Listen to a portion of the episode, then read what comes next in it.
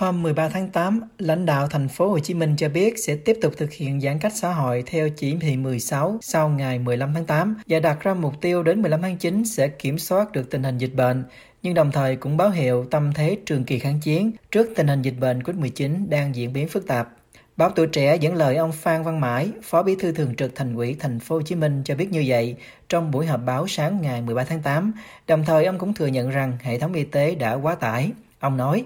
"Dịch bệnh diễn biến phức tạp, việc áp dụng các biện pháp xã hội có thể kéo dài. Chúng ta phải có tinh thần và tâm thế trường kỳ kháng chiến. Trước mắt là đến ngày 15 tháng 9, nhưng chúng ta phải chuẩn bị tâm lý dài hơi ở những cấp độ khác nhau."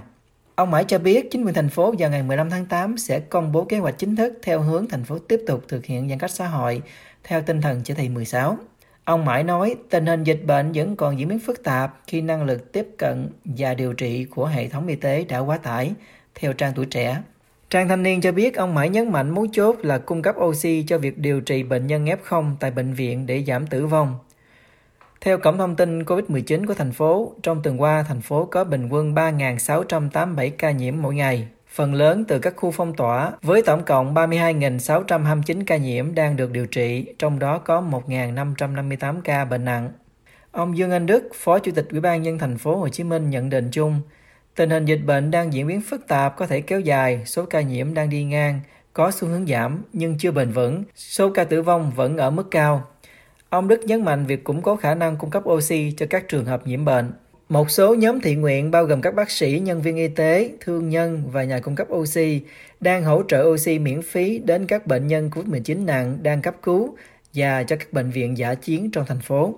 Ông Lê Nguyễn Anh Khôi, một nhà kinh doanh, cung cấp oxy miễn phí, chia sẻ với VOA về nỗi đau ông chứng kiến bệnh nhân COVID-19 tử vong. Mình chứng kiến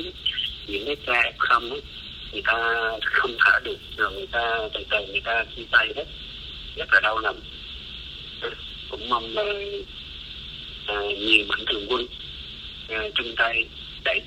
lùi cái đại dịch này. Theo thông tin từ Bộ Y tế, tính đến ngày 12 tháng 8, thành phố Hồ Chí Minh có hơn 3.800 ca tử vong, trong số 4.813 ca tử vong vì COVID-19 trên cả nước.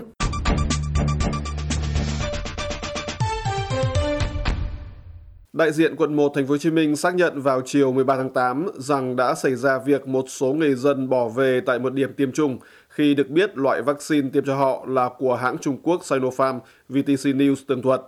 Theo tìm hiểu của VOA,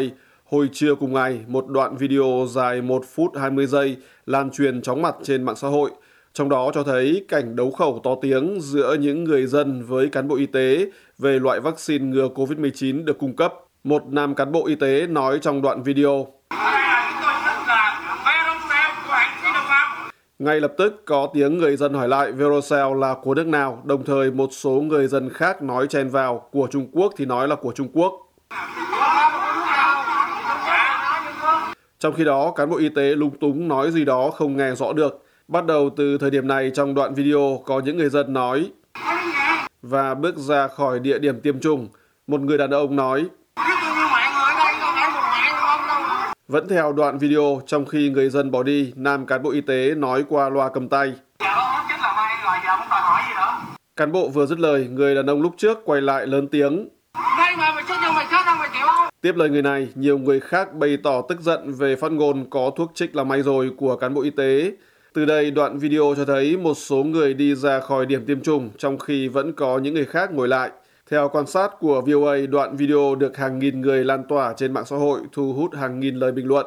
Chiếm phần đáng kể trong các ý kiến là những lời chỉ trích thái độ bị xem là mất dạy của người cán bộ y tế, bày tỏ không tin tưởng vào vaccine do hãng Trung Quốc sản xuất và khen ngợi những người đã bỏ về không tiêm vaccine này. Nhiều người nhân dịp này nhắc lại lời đề nghị rằng cán bộ nhà nước cần tiêm vaccine Trung Quốc trước làm gương để người dân tin tưởng làm theo. Trong số những lời bình luận cũng có một số người cho rằng nhà chức trách cần công bố rõ thông tin về các loại vaccine khác nhau và việc chọn vaccine nào là quyền của người dân.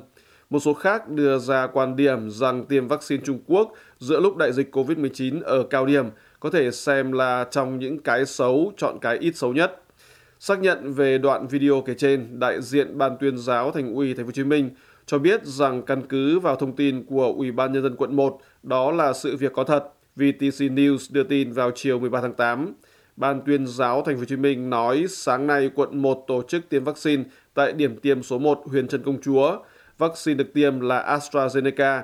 Tuy nhiên, đến 9 giờ thì tiêm hết loại vaccine này. Sau đó, quận tổ chức tuyên truyền người dân tiêm vaccine Sinopharm thì có một số người dân bỏ về như clip theo tường thuật của VTC News.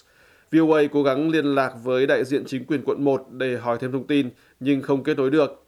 Như VOA đã đưa tin, hôm 11 tháng 8, Bộ Y tế Việt Nam chính thức đồng ý bằng văn bản cho Thành phố Hồ Chí Minh sử dụng 1 triệu liều vaccine VeroCell đã nhập khẩu từ Trung Quốc để tiêm cho người dân.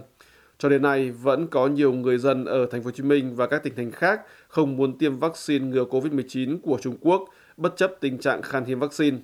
Các dữ liệu của Bộ Y tế Việt Nam cho thấy tính đến thời điểm này, đất nước đã tiếp nhận tổng cộng khoảng 19 triệu liều vaccine phòng COVID-19 các loại, gồm 11,5 triệu liều AstraZeneca, hơn 5 triệu liều Moderna, 746.000 liều Pfizer, 1,5 triệu liều Sinopharm và 12.000 liều Sputnik V. Tính đến ngày 13 tháng 8, cả nước đã tiêm chủng hơn 13,2 triệu liều, trong đó tiêm một mũi là hơn 12 triệu người, tiêm mũi 2 là gần 1,2 triệu người. Số người tử vong vì dịch ở Việt Nam lên đến 5.088 vào chiều tối 13 tháng 8, trên tổng số gần 256.000 ca dương tính kể từ đầu đại dịch, theo Bộ Y tế.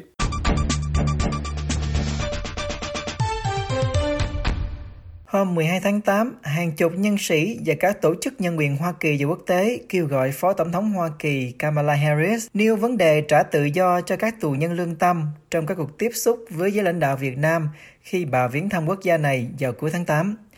Bức thư có đoạn, chúng tôi thành kính yêu cầu bà nêu trường hợp của ông Nguyễn Bắc Truyển và kêu gọi việc trả tự do cho ông ấy và việc trả tự do cho tất cả những người đang bị cầm tù hoặc bị giam giữ vì thực hiện các quyền dân sự và chính trị căn bản tại các cuộc họp với các lãnh đạo Việt Nam theo đúng cam kết của chính quyền Biden-Harris là thúc đẩy nhân quyền trong chính sách ngoại giao.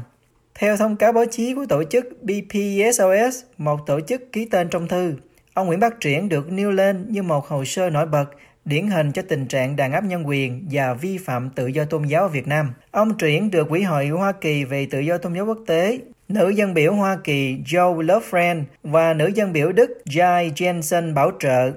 Vào tháng 8 2020, 65 vị đương kim và cựu nghị sĩ ở 28 quốc gia cùng lên tiếng yêu cầu Việt Nam trả tự do cho ông Truyển.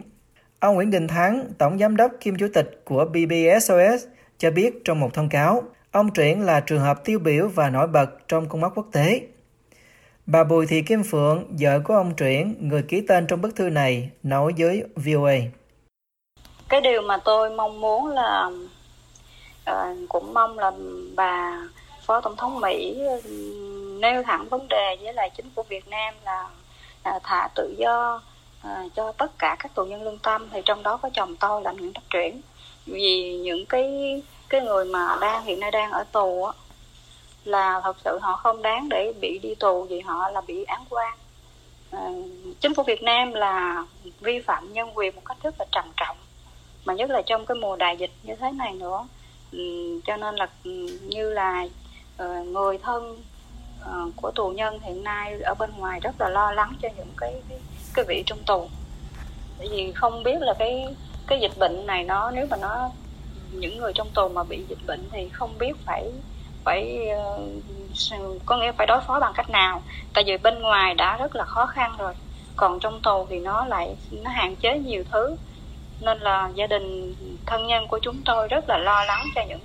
cái người mà thân của mình đang là bị tù. Tôi rất là mong muốn là Phó Tổng thống nêu với chính phủ Việt Nam là để thả tự do cho các tù nhân lương tâm. Bức thư gửi Phó Tổng thống Harris có đoạn, các tổ chức nhân quyền quốc tế ước tính rằng có hơn 200 tù nhân lương tâm tại quốc gia này, bao gồm số lượng ngày càng tăng các cá nhân bị giam giữ liên quan đến việc thực hiện quyền tự do ngôn luận của họ trên mạng và đặc biệt là trên Facebook. Nhà chức trách Việt Nam tiếp tục trấn áp các quyền tự do ngôn luận, lập hội và tự do tôn giáo hoặc tín ngưỡng, vi phạm nghĩa vụ của Việt Nam theo công ước quốc tế về các quyền dân sự và chính trị. Trong số các nhân sĩ ký tên có 2 cựu chủ tịch và một cựu phó chủ tịch của Quỹ hội Hoa Kỳ về tự do tôn giáo quốc tế, cựu phó thủ tướng Cộng hòa Slovak, cựu báo cáo viên đặc biệt của Liên Hiệp Quốc về tự do tôn giáo quốc tế.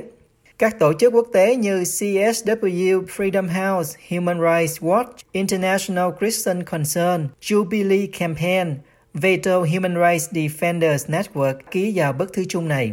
Tương tự, hai tổ chức bao gồm Mạng lưới Nhân quyền Việt Nam và Người bảo vệ nhân quyền cũng đã gửi thư ngỏ chung đề nghị Phó Tổng thống Harris nêu các vấn đề vi phạm nhân quyền trong cuộc gặp với các quan chức chính phủ Việt Nam. Chính quyền Việt Nam từ trước đến nay bác bỏ việc giam giữ tù nhân lương tâm, nói rằng chỉ giam giữ những người vi phạm pháp luật. Ngoài ra, Hà Nội cho rằng các quyền con người, bao gồm các quyền tự do phát biểu, hội họp và lập hội, cũng như quyền tự do tôn giáo tín ngưỡng của người dân luôn được đảm bảo.